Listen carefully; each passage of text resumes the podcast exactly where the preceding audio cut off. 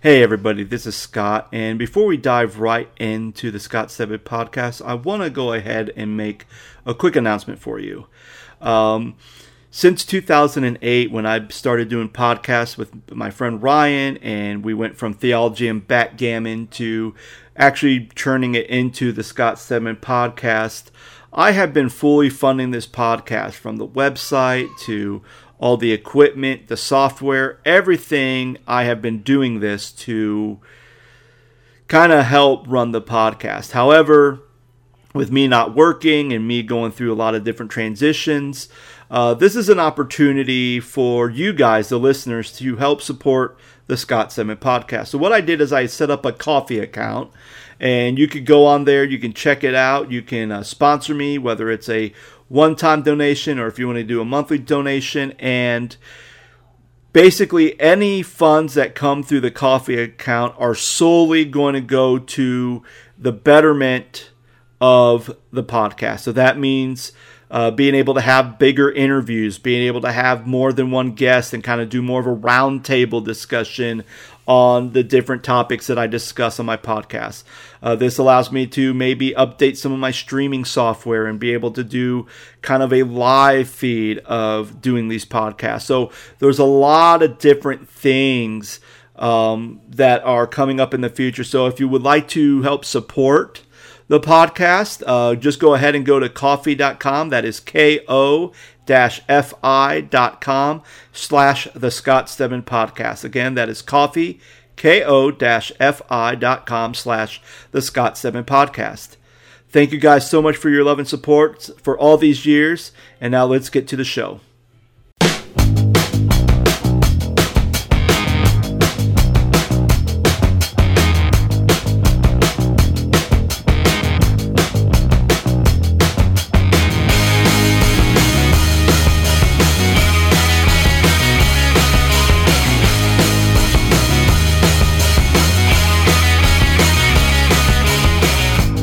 Hey, everybody, and welcome to the Scott Stedman podcast. Uh, today, um, I want to talk about uh, the movie Encanto. And if you haven't seen the movie Encanto, check it out. I know it's been a while since I last did a uh, film for thought. So I want to talk about this movie Encanto because there's a lot of great stuff in this movie. Now, according to. Um, uh, Walt Disney press release, uh, this detailing what this movie is about. It says Encanto tells a tale of an extraordinary family, the Madrigals, who live hidden in the mountains of Colombia in a magical house in a vibrant town in a wondrous, charmed place called an Encanto. The magic of the Encanto has blessed every child in the family with a unique gift from super strength to the power to heal every child except one, Mirabel. But when she discovers that the magic surrounding the Encanto is in danger, Mirabel decides that she, the only ordinary Madrigal, might just be her exceptional family's last hope. So that's a pretty good description, but I also feel like it doesn't give uh, the story of Encanto justice, as it speaks volumes to uh, bridging the gap in relationships, uh, especially between different generations that we see with inside family units.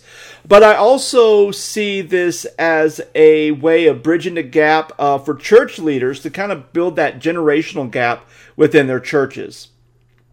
So if you haven't seen Encanto already, um, you might want to pause, maybe bookmark this, uh, watch the movie, and then listen because I'm going to reveal a bunch of spoilers. So uh, make sure uh, make sure you're uh, you know I don't want to spoil anything for you. So you have been warned.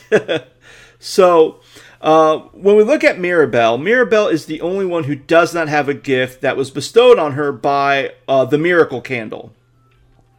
And because of this fact, her family treats her differently, especially her abuela.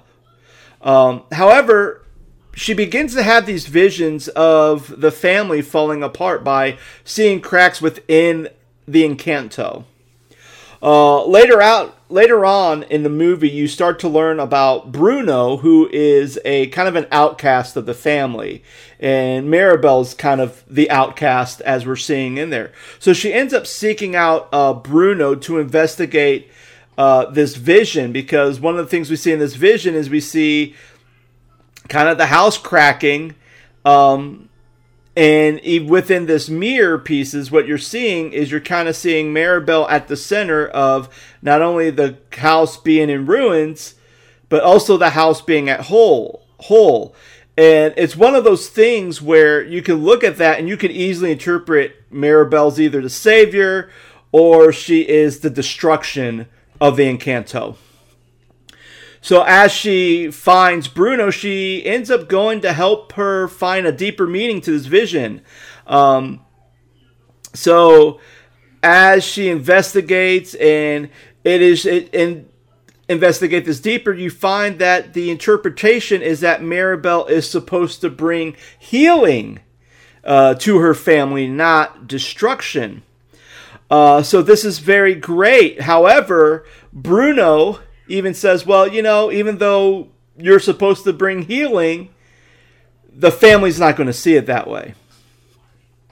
And as Mirabel goes and starts beginning the healing process for her family, she comes to a head with her abuela, which ends up causing a catastrophe within the family, thus causing ruin in the Encanto. And then later on, Abuela ends up finding Mirabel and begins to tell her how ever since she lost her husband, uh, she has been desperately trying to keep her family together.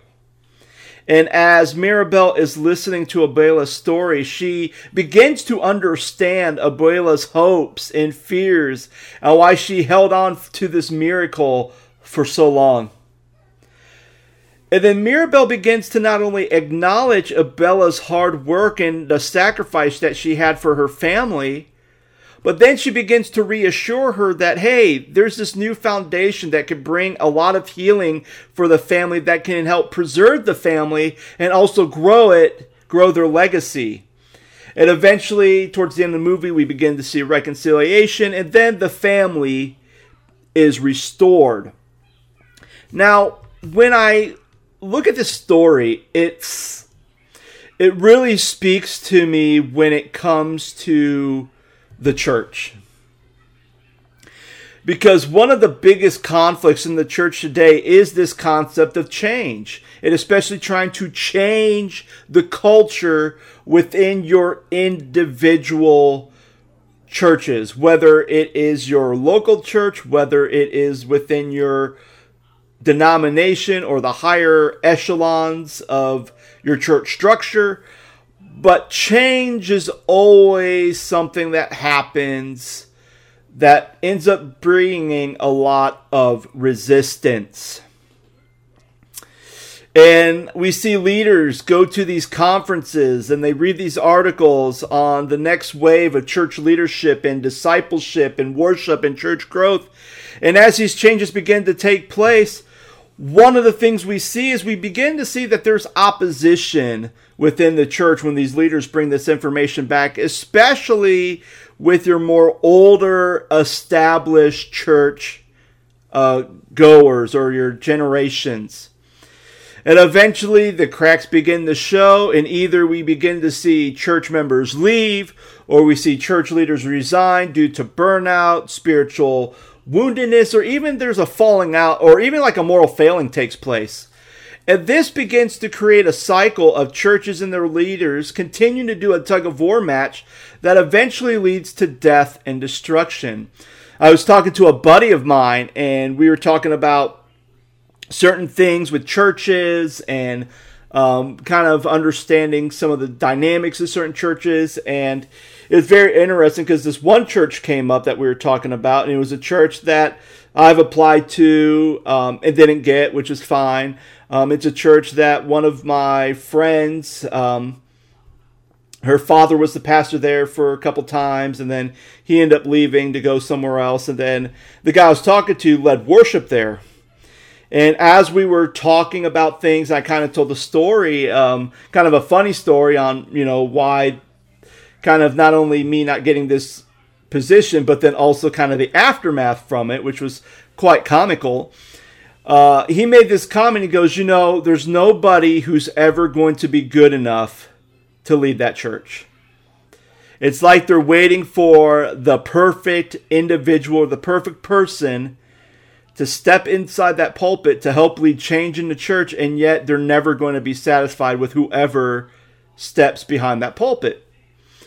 And I find that very fascinating because on one side you do see that culture with a congregation where and even with some of the leaders within the congregation where there is kind of that mentality like this is our church we know the culture this person that's coming in doesn't know the church like we know the church so we're going to educate this person who's coming in who we're hiring to help lead us to the next chapter in this church's history but yet we're going to tell them what to do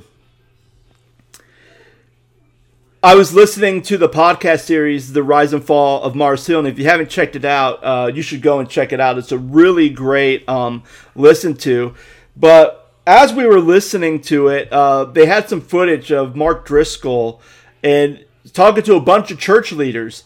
And basically, he made the comment says the Mars Hill bus has a pile of bodies behind it, and by the grace of God, there will be a couple more added to it. So you're either on the bus or you're off the bus. And if you're off the bus, you're probably going to get hit by the bus.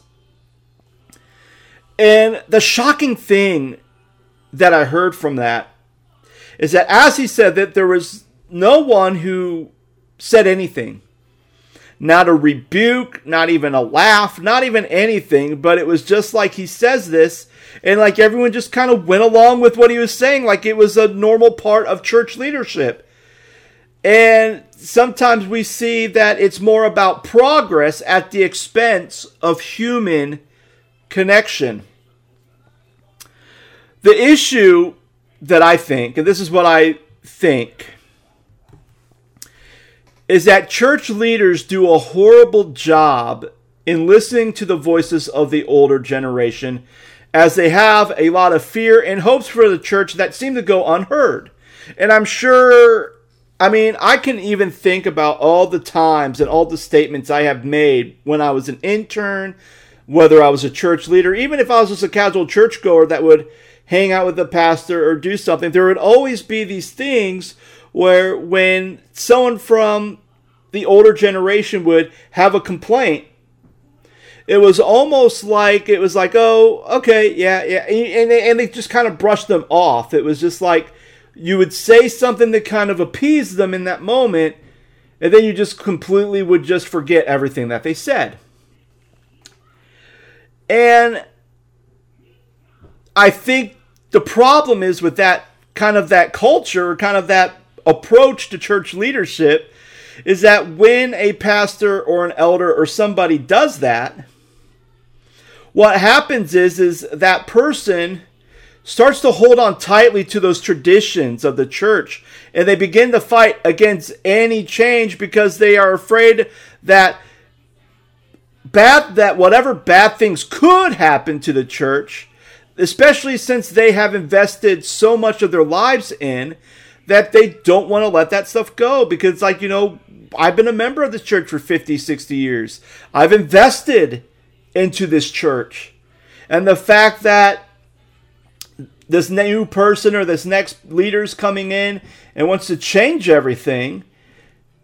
And even though I have some concerns or some questions, and they're just like, eh, eh, eh, and they just kind of brush me off, that kind of works against everything.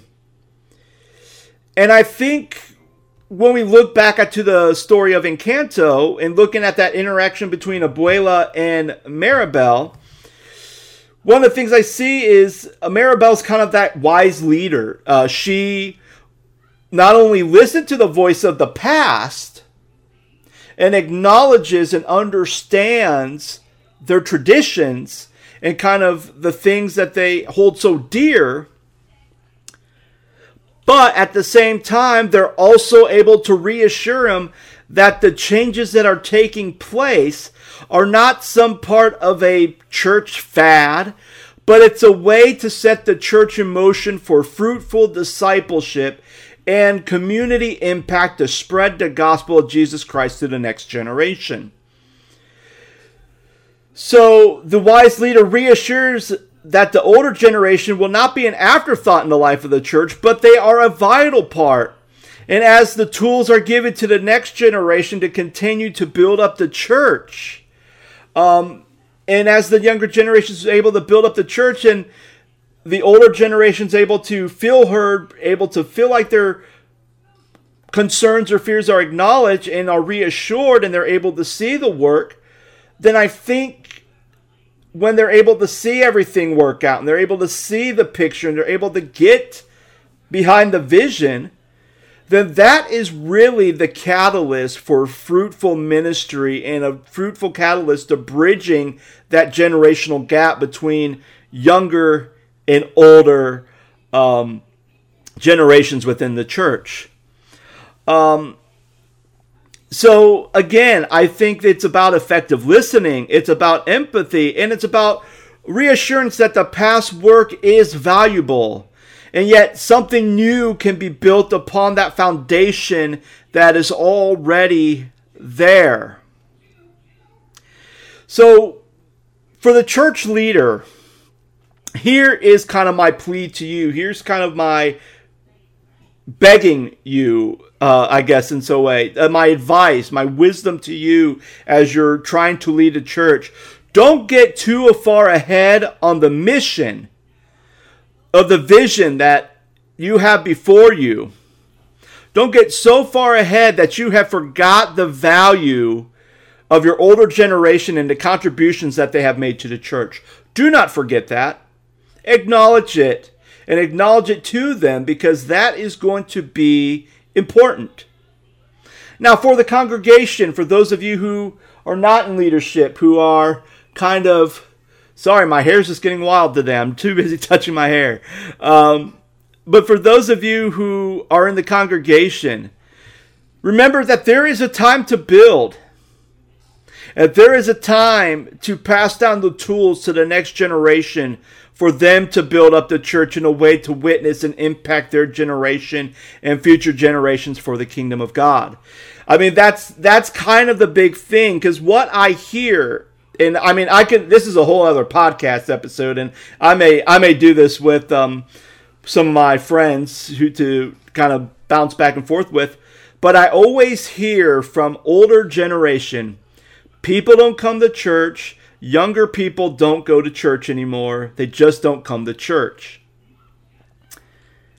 And yet, I think one of the biggest issues and one of the biggest problems is the reason why the younger generation doesn't come to church is because they are not valued because they come to church and you want young people to come to church. You want their kids to be a part of the church life. You want everything about them to be integral to the church life. But when it comes to the movement forward, when it comes to trying to build something, because again, I think the young generation that are attending church, they want to build something so that they can go to their generation, their friends, the people they ran with in high school and in college and even just other young families they meet during play dates or at the park or wherever, they want to say, hey, we have a place for you and we want to minister to you. But when they bring people in, and it's just always the older generation doing their thing, doing their ministry, and not allowing that younger generation to rise up or rise up to an extent, but still kind of know your place then that's why younger generations are not attending church because they don't feel like that they are a part. They feel like that they're just kind of there to kind of help, but they have no controlling interest in the future of the church and how it's going to impact their generation and eventually impact the kingdom of God. So we have to change that mindset. We have to change that culture and I think the key is is that as leaders we have to kind of be the Mirabel, we have to be able to listen to the abuelas in our congregations, listen to them, empathize with them, reassure them, and then move them forward in the vision and the ministry that God has set before you to do the kingdom work within your church. So, guys, thank you so much. I appreciate each and every one of you. Uh, if you have not already heard, um, whether through social media postings or anything, I have set up a Ko-fi account. Uh, this is a way for you guys to help me fund this podcast. Uh, since 2008, I have funded the podcast completely. However, a lot of my equipment's getting older. Um, and again, this is just a way for me to kind of do upkeep and maintenance on the podcast.